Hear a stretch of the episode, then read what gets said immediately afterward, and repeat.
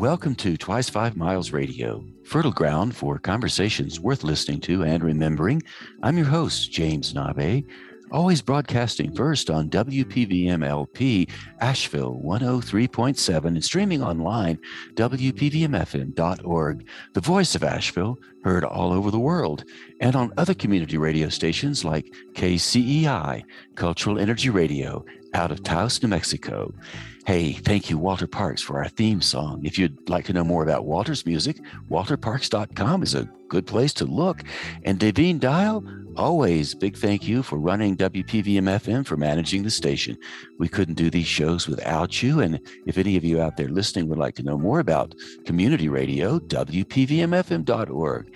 And I would also like to remind you that every Saturday morning, I gather on Zoom with my creative collaborator, Allegra Houston, and we do the Imaginative Storm Writing Prompt of the Week session. And we just gather for an hour, writers write, and then we read our work. It's good fun, we laugh a lot, say a few interesting things, and then move on into our Saturday. That's at 10 o'clock Mountain Time and noon Eastern Time, and you can find out about that at ImaginativeStorm.com. That's ImaginativeStorm.com. And the door's always open. Everyone is welcome to come. And you can always reach out to me, Nave, at jamesnave.com. And if you're wondering about what the Twice 5 Miles project is about, we also have some books too, how to edit and be edited, how to read for an audience, and how to make a speech. So if you'd like to know more about that, you can take a look at twice5miles.com. So that pretty much covers the introduction. Again, thank you for tuning in. And as you know, if you've been listening for a while, I interview people. Sometimes I've never met them, or maybe just briefly encounter them on Zoom. And other times I have people I've known for a while. Today I have Kelly Notaras, and she and I have known each other by way of Taos for quite some time. Kelly's based out of Boulder, Colorado. That said, she does drive south once in a while across the state line to say hello to her dear friends here in Taos. And Kelly owns a business called KN Literary Arts. She's a writer, she's a thinker, she's a conversationalist as much as all of the rest. And she's a friend of mine. And so I'm glad to have you on Twice 5 Miles. Kelly, thank you so much for joining us. I'm so happy to be here, Nave. Thanks for having me. And I would just like to start by asking you to reflect on a question that I've heard batted around a lot. And this is a question about writing. I've heard some of my friends say, well, there are just too many writers in the world as it is, and I don't think we need any more. Gee whiz, what's all this business? What's this all about? We should do away with those writers. And I've always pushed back because I say, no, we need as many people as we can getting their voices out. As a person who's been working in the business of helping people bring their voices to the world by way of text and by way of books, what do you have to say about that argument that's never really been resolved? Mm-hmm. Well, I would say that it's a very old-fashioned argument. It is an argument for the last century, when there was a high bar to get into a publishing situation where your book was going to go out there. And it was decided by a small group of people who looked and sounded and thought very much alike to one another. And they got to decide whose voices got out there and how far. And thank goodness that has changed now. And thank goodness people are able to feel the call to self-express and have a pathway to do that. I think that there's maybe the canon, the great literary canon, somehow seems diluted to certain people's mindsets. But for me, actually, it's more inclusive, it's more open, it's more available, and we all benefit from getting our experiences mixed together and, learning from one another. There's nothing that I find more exciting. When you were here in Taos over Christmas, you and I had a conversation. I don't know how long it lasted. It was during Christmas Day, actually. We had a Christmas meal, and we were lucky enough to sit next to each other, and we're talking a great deal. And that was when I realized the company that you have, KN Literary Arts, was a perfect fit for a client that I was working with who lives in Paris, Lynn Burney. And sure enough, I talked to Lynn about it, and she was very happy to talk to one of your representatives. I was on the call when your representative talked to Lynn. Fantastic job, just a fabulous, fabulous job. And so you spend a lot of time in your business, KN Literary Arts, helping people figure out how to tell their stories. Would it be fair to say you were in the storytelling business? I would say we are in the storytelling business, and we're also in a business that I would call the wisdom business. So most people who are wanting to put their words on the page are either wanting to tell a story that brought about wisdom, or they have been practicing and have had a career in an area where they've learned so much about the human experience. I mean, we definitely focus mostly on people who work with people. You know, we are self-help, personal growth, business, the world of people helping one another. And that, so we're in the wisdom business in that way. But I will go back to what you said about the storytelling business and say one point that we make with every client is that we need to see stories on the page. Even if what you're writing is facts or what you want to transmit is facts, it turns out human beings are 22 times more likely to remember a fact if it is wrapped in a story. So we are always telling people, tell your stories, tell the stories of your friends, weave in the great stories of the ages, the myths, the movies, the books that changed your life. Bring those stories into your book and other people will remember it more. I'm curious about wisdom. I hear that word a lot. I know people have businesses. They say, I'm seeking wisdom, or I'm pursuing wisdom. People listening to this show, people that I run into, often think wisdom is something that somebody else has. Mm. They think, well, maybe Socrates had it. Maybe Maya Angelou had it. Maybe, Emily Dickinson, she was wise. But me, what does that mean for me? So from your point of view, from your experience, what does wisdom mean? Mm-hmm. I'm sure there are many different true definitions of wisdom, but the way that I think about it is the hard-earned understanding about life that each of us gets through living. And we may get it through, specific studies or working in a particular field. We might gain wisdom in those areas, but we all have it in our everyday life and what comes through the path. I mean, as somebody who is at midlife now, I have much more wisdom than I had when I was in my 20s, and sometimes wish I could go back and talk to her and give her some advice on what to do and what not to do. Wisdom to me is truly just the way that we make sense of the journey that we have been on, and that sense making can help others. I tell people all the time, something that a teacher told me years ago, if you are 6 inches ahead of someone else on the path, you have something to teach them. You have some wisdom that can help them. So I also would frame wisdom as something that can be of service and help to others. And I'm wondering about the wisdom we all have. We may be aware of some of it. Do you think that a lot of the wisdom we have is there and we're just not even aware of it?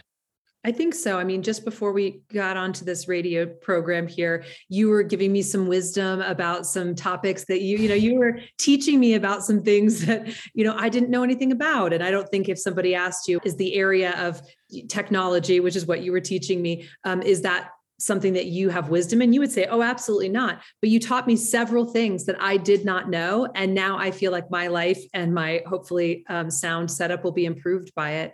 So I think that it can be as small as that. We all have things to teach. We all are experts in different areas, and sharing that expertise with one another is an act of generosity. Yeah, so when I started this conversation, I asked you to reflect on the writers of the past, and you said the old school ones were a bit on a pedestal. And I also sometimes think wisdom was part of the pedestal as well. What I'm hearing, and I agree with you, wisdom is part of the everyday business of being alive and the everyday communication that we have with the people we know and care about and the people we first come in contact with. It's not on a pedestal. Maybe the pedestals don't exist, and you don't have to sit there on a rock and scratch your head for 3 weeks to figure out what to say. Mm-hmm. Yeah. And I would say that I think the pedestals are falling all around us. We are seeing it happen every day in all sorts of different areas in our world, where the idea, it used to be that only a few people got to report the news. It used to be that only a few people got to write books. Only a few people got to make music. And now the fact is, all that time, people were still reporting the news. That the person who just happened to be the town gossip was reporting news. Let's put, you know, that's kind of a type of reporting news. Someone else might have played music at home for their family. But now it's available to share that wisdom, to share that information, to share that music with such a wider audience. So I think that our ideas, we are literally in the middle of a time period where the idea about what it means to be an artist, what it means to be a writer, what it means to be a reporter, it's changing moment by moment every single day. And I'm thinking about pedestal, which implies we put somebody above us. And then the pedestals are falling. I don't know if it's human nature to put somebody else back up on the pedestal or to erect another pedestal after one falls. But there is a difference, don't you think, between having someone on a pedestal and having deep admiration for someone's work. I know there's a fellow here, you know, Kevin Cannon, I think. And Kevin is a fabulous artist. He's a wonderful personality. He's been in Taos for a long, long time. And Kevin's a beautiful guitar player and has a great voice. Now, I admire Kevin no end. I don't have him on a pedestal, but I do admire him. I'd like for you to reflect on the difference between admiration and the pedestal. Mm-hmm. Well, again, I think the pedestals were set up by someone else. And we were sort of told, these are the great writers. These are the great books. This is the great music. Not to say that it was wrong. I think in most cases, over any of these works of art that have stood the test of time, there's something valuable about them. But now we actually get to be the curators of our own experience, and it matters what we admire. So you admire Kevin's work, you admire his voice and his guitar playing. Wonderful, you get to it. No one's telling you, well, he's not, you know, this artist, he's not Rodin, so you shouldn't, right? It's not about that. We each get to live our lives in our own local way and have that kind of admiration for whoever we'd like. And I do think that there will be a rising up. Once the pedestals all fall, there will be a way that we will, I hope, crowdsource the best to the top. So rather than it being someone else telling us this is who goes on that pedestal, it's the sort of group of us getting to decide together, hey, we really like this kind of music. We really like this book. We really like this artist. I recently interviewed a young woman, 24 years old, Hannah G. Williams. And Hannah is the Gen Z consultant to CEOs. And she's hired by the Fortune 500 companies to go talk to the executives who are 40, 50, and 60. Talk to them and explain to them how to approach the Gen Z people. And that would be anybody below 27, I think, how to approach these people and retain them as employees. Because Hannah claims, and I believe she's right, they speak a different language. They understand things in a different way. And so perhaps you have some experience with this in your business, because you have a thriving business and you reach all over the world. I know Lynn Burney lives in Paris, and you have lots and lots of satisfied customers and a fairly large staff. So you must have some people working for you who are under 27. And do you think that group, because of the way they're viewing the world more collectively, perhaps, are they the ones who will recalibrate the way the pedestals are seen? Mm-hmm. I mean, I think they already have. They already are, and they already have. If you look at the number of people who are teens and in their early 20s who have risen to both fame and fortune on social media, by just being themselves on camera. I mean, that is truly what I see, is that there is a shift away from the idea that we have to be like someone else to just getting to be ourselves. And I think that that is a little offensive to the older generations in certain ways, because they've worked so hard to be who they were supposed to be, whether it's a business person or any other avocation somebody has. It's sort of like, I'm supposed to be like them. I'm supposed to be like them. And if I be like them, I'm going to succeed. Meanwhile, in come these young upstarts who are like, I'm just going to be myself, and they're taking over the world. You know, I have a girlfriend who has been, you know, a writer in her own right for years, and her daughter just got a major six-figure deal for 2 novels, and she's 19. Now, that is a girl who's known since she was 10 that she was going to be a writer and has been writing ever since. But, you know, there's a lot of us have been writing for 10 years, 9 years, and don't have a, you know, big six-figure deal. So I just feel like there's a way that there was nothing to stop her. There was no idea that she couldn't do it. There was no sense that she wasn't good enough. There was no sense that other people get to write. This is a woman of color. You know, she's not been told by the culture around her, you don't get to do this, in the same way that I think many women and minorities have been told in older generations that, you know, this is the great canon of literature is for a different type of person than you. So I feel really happy about that. It feels like a major turning in the positive direction. Well, we are on the subject now of publishing, and we have been kind of skating on that subject now for this whole conversation. This young woman, 19 years old, obviously she has the chops. Otherwise, she wouldn't get the six-figure 2-book deal.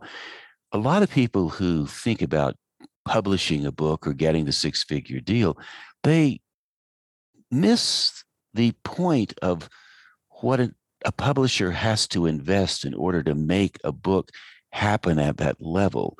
So the author, this young woman with her six-figure deal, that tells me the publisher is willing to commit at least $250,000, maybe $1 million in the project from start to finish. So this young woman has done whatever it takes to produce a product that will appeal to that number of people. I suspect she probably has a fairly decent social media following. How could she not be savvy at 19 with that kind of momentum? Mm-hmm. Well, I totally agree with you. And I think it's a really important point that the publisher is investing, just like any investor would invest in someone's business. They're investing in that author's future and in the book. And you are absolutely right. As somebody who has worked at many of the big publishers here in the United States, I can say you don't get a deal like that if the book isn't magnificent or you don't have a huge social media following. Now, this young woman, I imagine she does have some social media following, but she's not a huge influencer. That's not where the interest came from, especially when it comes to fiction. The book has to be fantastic, or the publishers aren't going to invest the kind of money that they need to, as you were saying, to be able to make it go. So, you know, in this case, this is just a really, really talented young woman who had the moxie to say, I'm going to do this, and it doesn't matter how young I am. So here we are. Pedestals, wisdom, and now talent. And the young woman has the talent, obviously. She's been at it since she was 10. It's a bit like Allegra Houston's son, Ralph, who started skiing before he could walk. Mm-hmm. He's 19 now, and he can go up to Taos Mountain and ski the steepest mountains in the West. No problem, because he's been doing it before he could walk. So people who are hearing this, they may think, wow, she's special. She's right. The real thing. Mm-hmm. And then, of course, they might be thinking, well, I'm not the real thing. Mm-hmm. I can't do that, so I won't even try. Now, I know in your business, KN Literary Arts, you help people at all levels bring their stories into the world. Now, I am a fan of what you do. I've seen you work with my friend Lynn Burney, and my goodness, Lynn's book is moving right along. And you folks at KN Literary Arts, you keep your schedules and you honor your contracts, and by golly, you deliver. Okay. And Lynn, being an executive coach in Paris, with her own coaching school notices things like that. Okay. So what do you have to say to people who are doubtful about their chops? And you've had so many come through your channel, and talk about that, and then lead into the work that you do and the service you provide for so many aspiring people. Yes, definitely. Well, what comes up is this thing I talk about a lot, which is that there are many really good reasons to write a book, and there are many measures of success. So many people think that the only measure of success is that you are on the New York Times bestseller list, or that you can quit your day job based on the royalties from your book sales. Both of those things are just truly like moonshots. It does not happen very often for very many people. And yet there are many, many people who are successfully publishing books every day. So what is their measure of success? It can be everything from, with my own book, I wanted to support my business, and I wanted to have a one-stop shop book option I could hand people who were interested in writing a book but didn't know where to start. So I wrote this book, The Book You Were Born to Write, which helps people get there. So for me, the value has not been in the royalties, and the value has not, I did not hit the New York Times list. The value has been that it opens up the door to so many people to see, oh, these are the steps I have to take. So I actually just feel genuinely good about the service that it offers. And then also it brings people back to KN Literary. A lot of times they read the book and they think, I can get this far by myself, but when it comes to the self-publishing piece, I want to have help. I'm going to call KN Literary. So it was a huge success for me in that way. But one thing that I think people also overlook in terms of the success of a book is what it does for you as the author. And I have taken a pretty strong stand throughout the course of my teaching and bringing to the world this company that writing the book for your heart or your art is just as valid as writing it for the money or the fame. And I want people to really deeply understand that writing a book can be the making of you. It can truly show you what you are capable of. It can be the expression of a creative impulse that comes from beyond you, which I think is one of the most satisfying things in the world, to be able to usher that creative impulse from beyond into this reality where other people can find it. These are things that you can't quantify. They are truly what artists yearn for and why artists do what we do. And so that's good enough is what I want to say. And I have noticed, as you know, Allegra Houston and I host this Saturday morning Imaginative Storm Writing Prompt of the Week session. It's open, as I always say, it's open to everybody.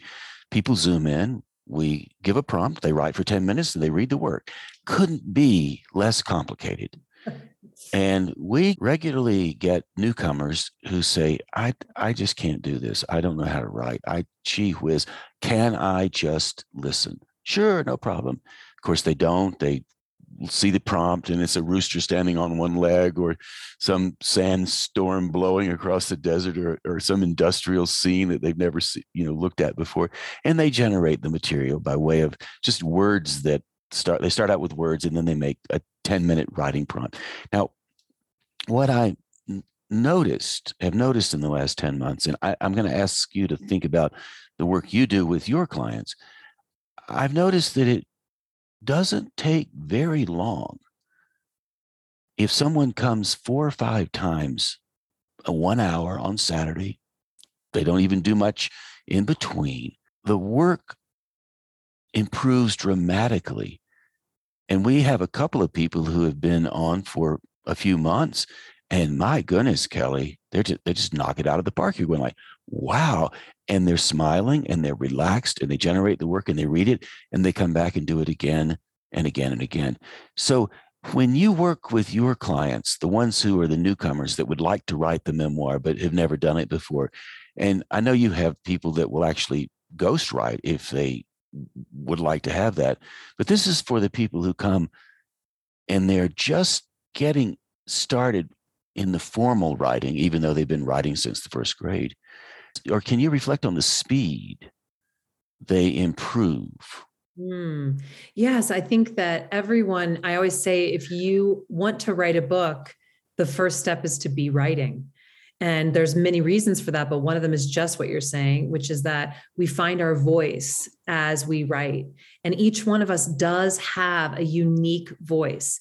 And many people come not realizing it, you know, and they come thinking, no, I don't have anything to share. And then as time goes by, as they're doing, and I also am a huge fan of writing prompts, and I give them out liberally to people because I want people to be writing on a daily basis. And it's a really easy start. You find that they are surprising themselves with how quickly they're proud of something that they wrote. It feels true.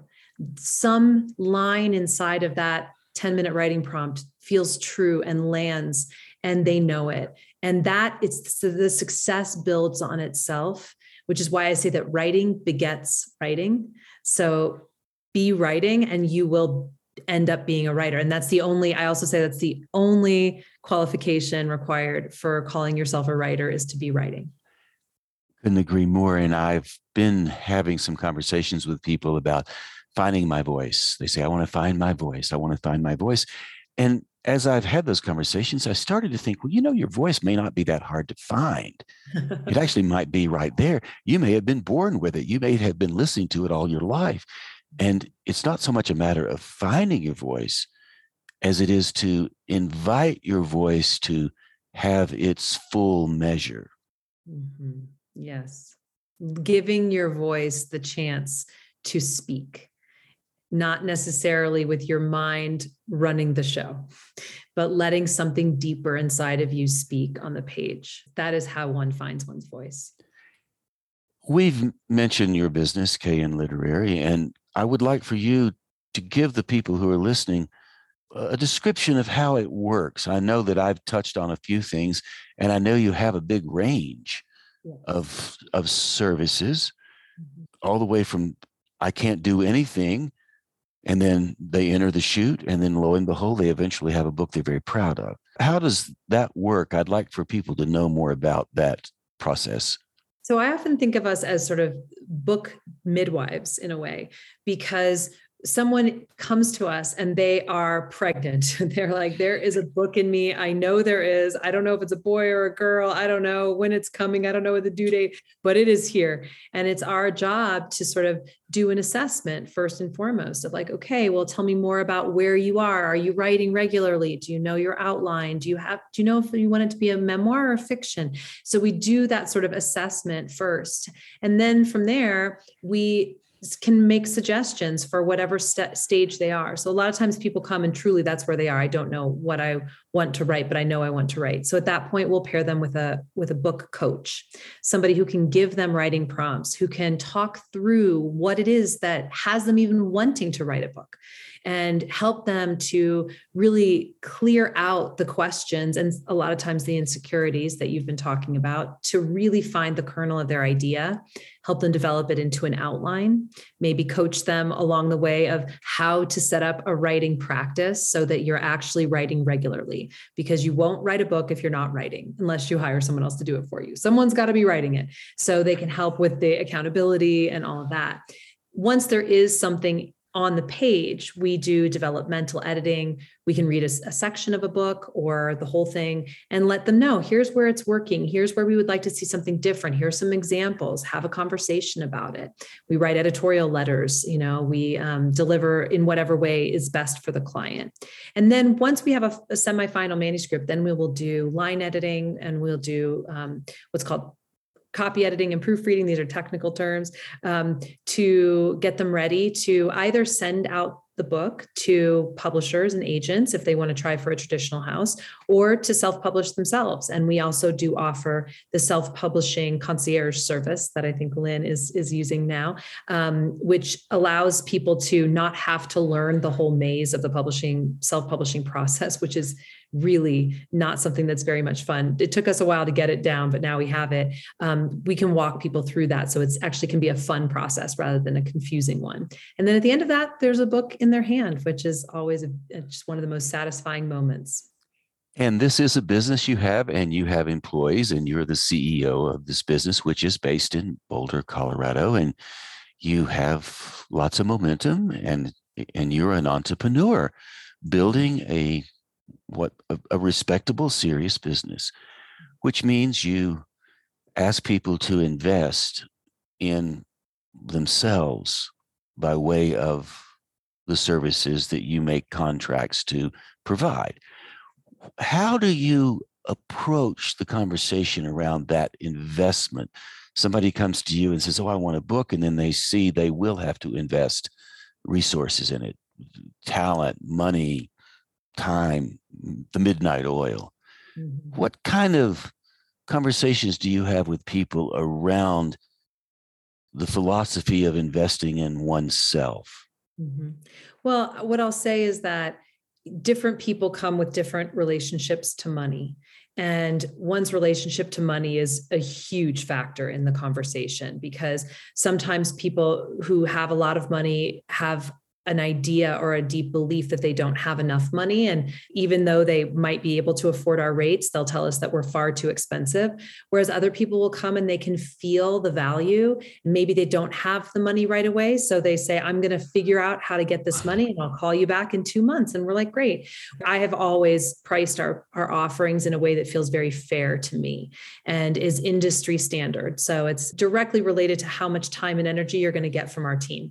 We are a high touch organization. We are with you. We are available. You can call us, you can email us, we can hop on Zoom. There's so much connection that happens. And that's partially because that's just who I am, as someone who loves to be connected. So you can find, less expensive services, and we'll direct people there if they find that our prices are too high for them. Those usually are ones that don't have as much personal connection as a part of it. And everyone gets to make their own decision and have their own budget. And we are a 0% hard sell company. We have never, ever been. In fact, it's been one of the things that's been a philosophical point from the start, is that people need to know why they're investing with us. They need to know if they need to get that money back at some point, meaning, are they going to need to have book sales, or are they going to need to have the book generate one-on-one coaching opportunities or workshops, et cetera, where they can make that money back? And then we will really lay it out. We're like, these are the options you have for making that money back. And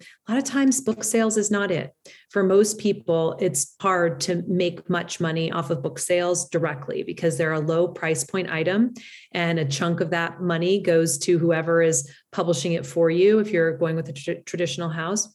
And yet they can bring business opportunities of all sorts of different varieties. And so we do find ourselves sometimes coaching business alongside the coaching of the book. How are you going to turn this book into a business for yourself so that it earns back and then some?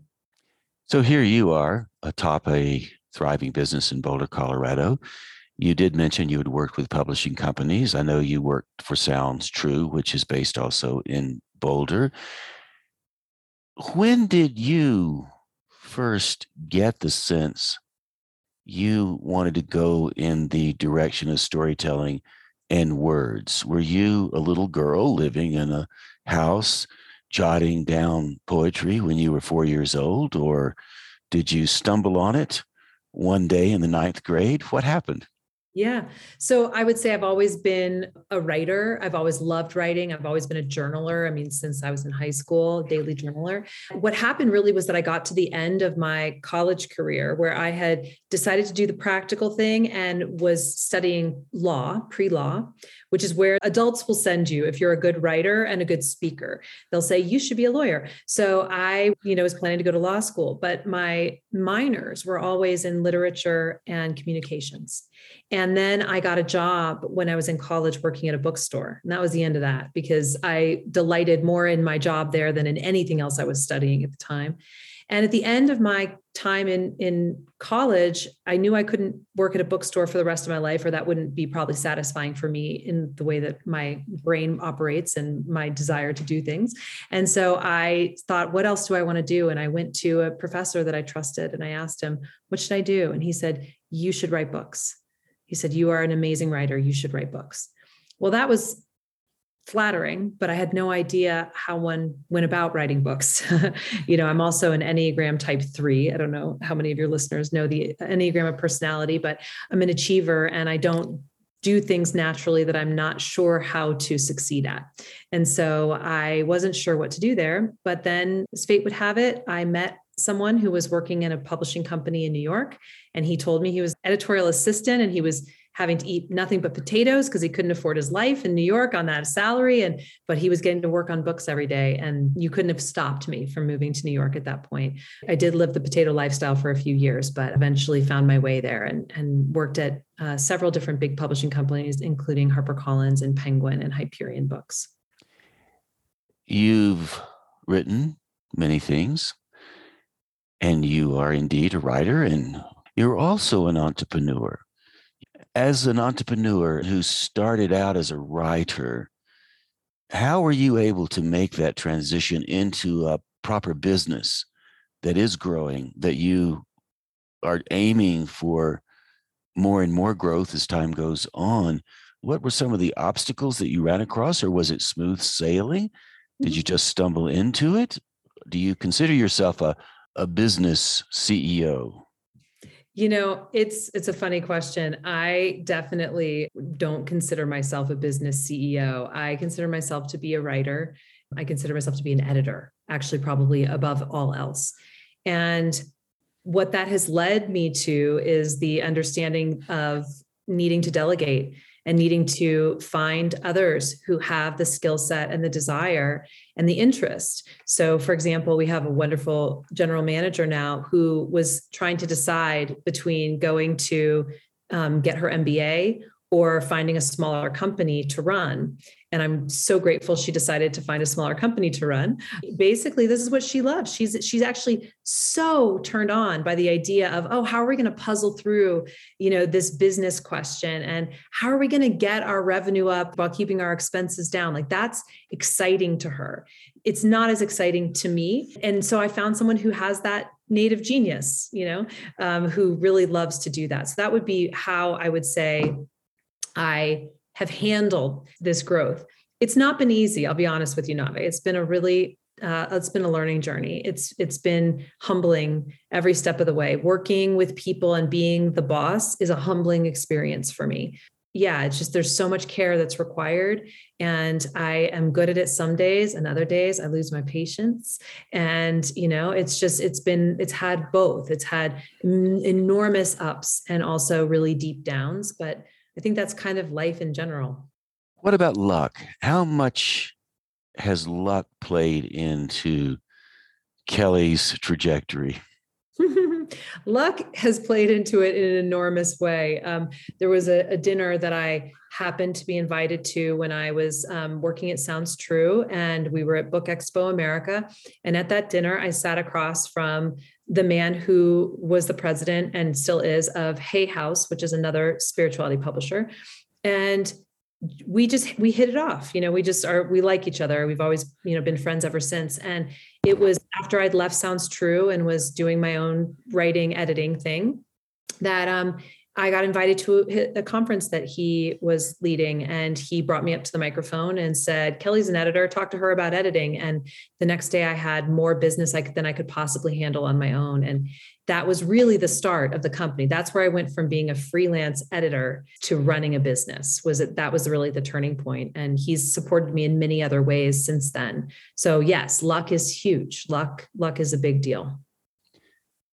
And on even a more personal note, aside from running your business, what are some of the other things that you do to keep your momentum up? You can't just run a business 24 hours a day. I know you just, congratulations, bought a house in Boulder, and you're talking to me on Zoom from this house, and you're giving me a little view of the field out back. Mm-hmm. So what are some of the things that you do to keep you moving? And the reason I'm asking this, because people who listen to this show, they want to do more things for themselves. They want to be more creative. Of course, being creative really is about organization, because we were born so creative. Sometimes we don't know what to do with it. So how do you keep your well full? How do you keep yourself happy in the midst of all of this work that you're doing? Mm-hmm. Well, I'll say I'm not always happy. And I think that happiness is one of those things that we chase after. And is not necessarily the end game in reality. You know, contentment, I think, and satisfaction and meaning are what I'm sort of leaning into in this era of my life more than anything else. So I am an everyday journaler. I'm a writer. I do it every day. That's huge for me to be able to process through my own feelings and to be able to really be with my emotions. I think that that's another piece. I've been in therapy for a long time, and it's taught me a lot about being with my emotions, and that if I allow myself to feel what I'm actually feeling rather than pushing away the things I don't want to feel or don't think I should be feeling, everything gets better. Everything resolves itself much more quickly. So therapy. I go for long walks almost every day. I've got a dog who loves to go for walks, and she gets me out of the house, and I walk in the trees and the woods and the wild, wherever I am, whether I'm in Taos or Boulder or somewhere else. And friends, I think, is the last thing I'll say. I really lean heavily on my friends. They fill my well. They are always there for me. I have the luck of having many very good friends, and it's just really something that, I couldn't be more grateful for the ability to feel loved and to love every single day, all day long, because of this, wonderful community of friends that I have. I just recently interviewed Kate Christensen, who was actually at the Christmas dinner. Yes. Yeah, where you and Kate know each other. And Kate, she's very articulate, just as you are. And she was telling me that she's now writing her current novel by dictating it into her phone and coming back home and transcribing the dictation. I think she's dictating it not as a sound file, but as a text file. And then loading the dictation onto the computer and editing it from there. And so many people talk about the different ways they go about getting the material out.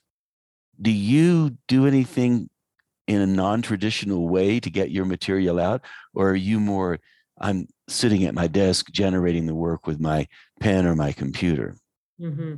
Well, I'll say it's funny that you say that. There are two places where I feel the most generative of material. One is in the shower. I'm that person who gets the, downloads from the universe while I'm in the shower. And secondly, when I'm meditating, which is when you're not supposed to be thinking theoretically, I always keep a notebook next to me when I meditate, and I meditate, most days a week. And this is one of the practices that I've done for a long time to actually generate content, or I don't do it to generate content, but I do generate content, but I also really generate self-understanding, which I think does lead to the wisdom that we've been talking about, the digestion of the life that I have lived up until this point and what that might look like if I tried to transmit it to others. So I would say it's when my mind quiets down, actually. I think that's the common denominator between the shower and meditation. When my mind is quiet, the information and material comes through. You mentioned earlier in our conversation, you are no longer young and you are glad that you have some wisdom now that you didn't have in your earlier years. How does your wisdom help you lighten the load? And do you find that you're going easier on yourself now that you're older than you did when you were younger?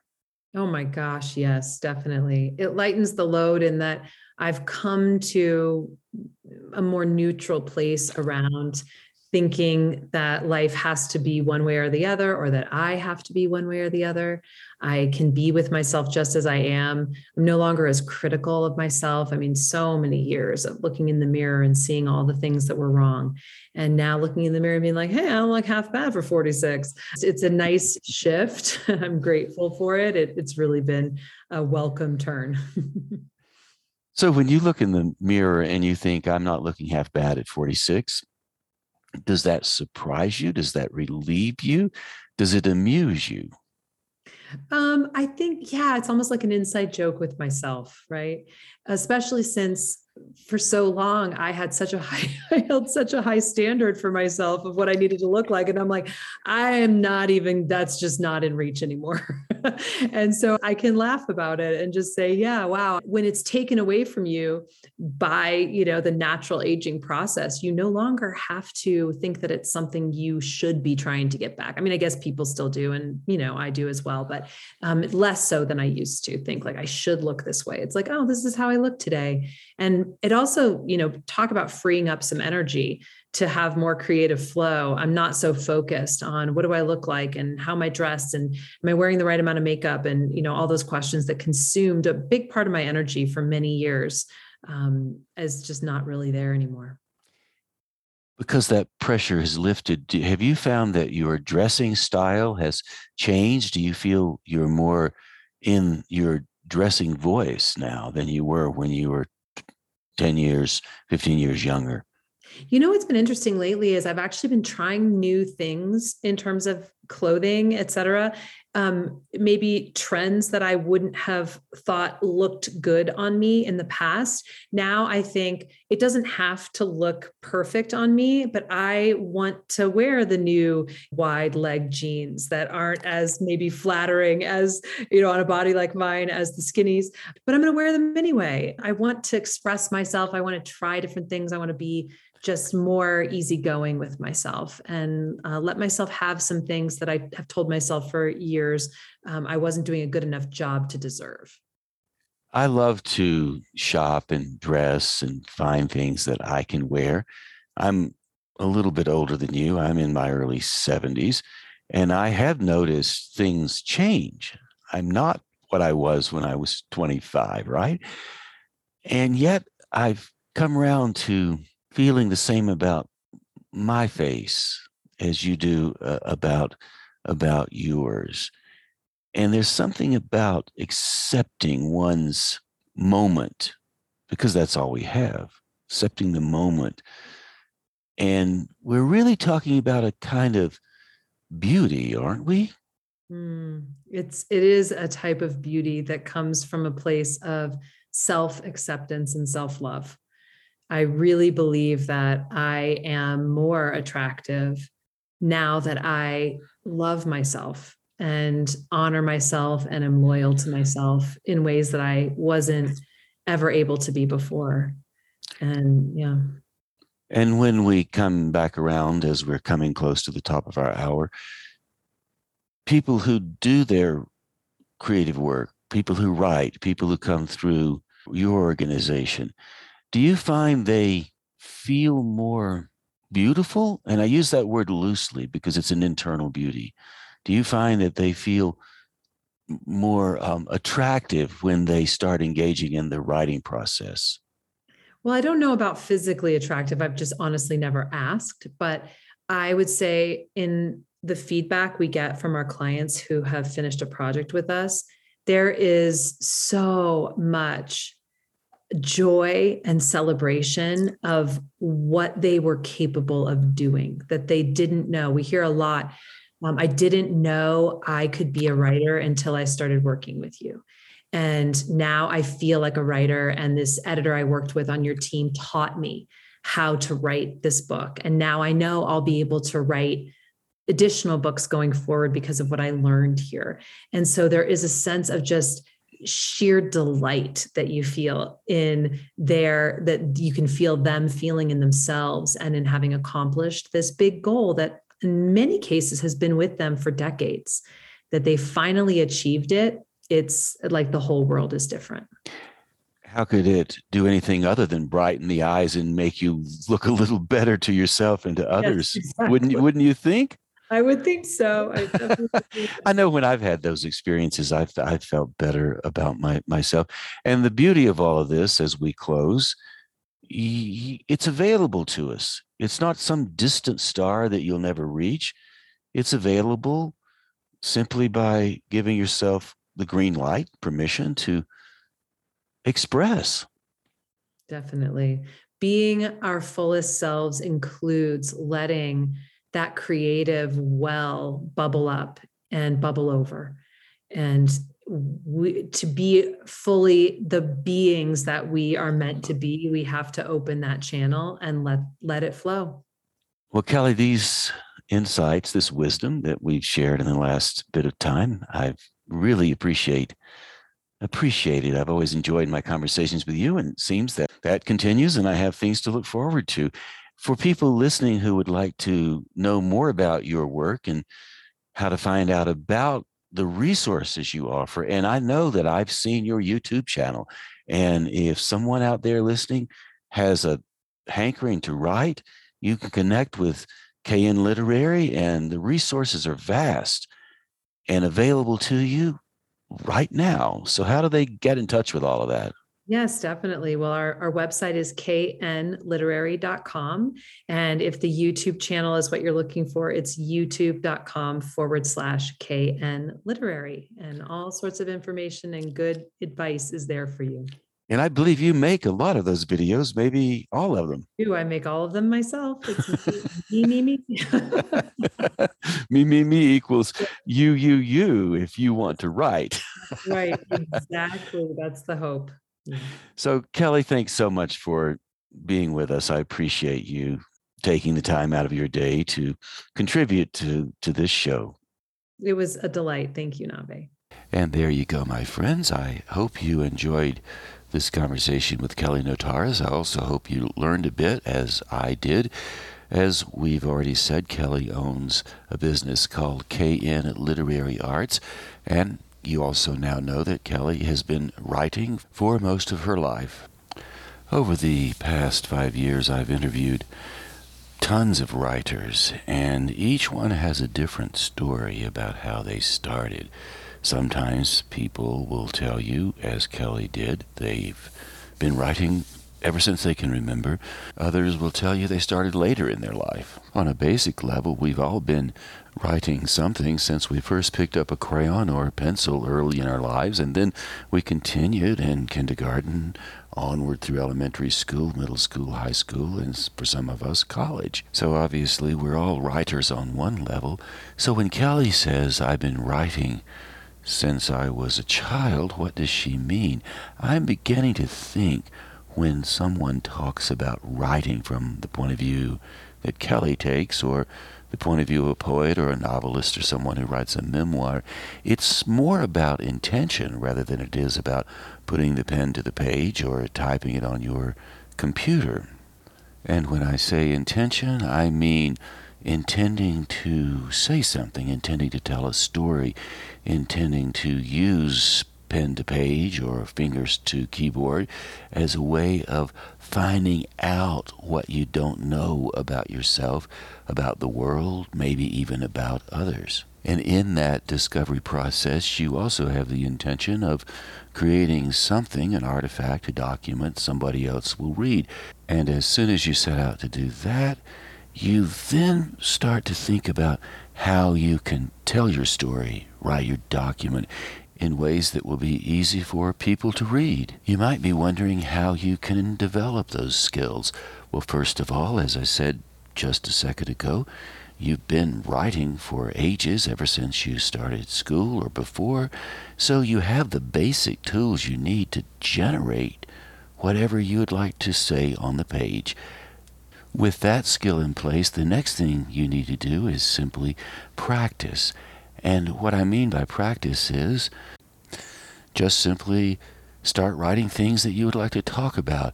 I recommend you do it with a pen and paper rather than the keyboard and the computer, mostly because when you're doing it with a pen and paper, you automatically give yourself the permission to be messy.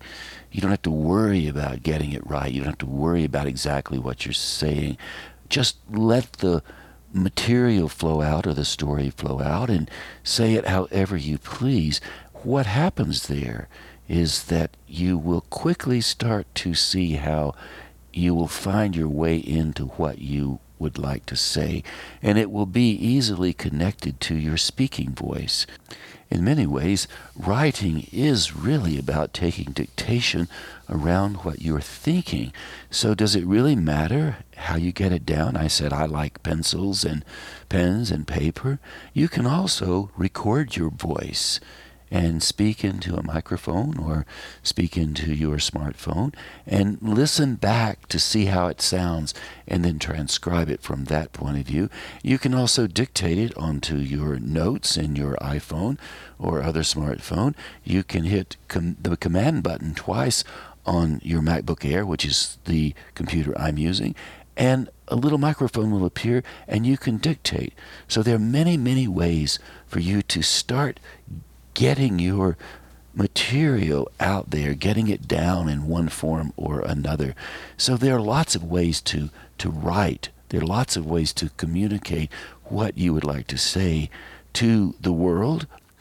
So however you want to do it, I encourage you to go ahead and do it. And you can Google KN Literary Arts and find all kinds of resources there to help you get started with that. Or you could make a radio show like the one you're listening to right now.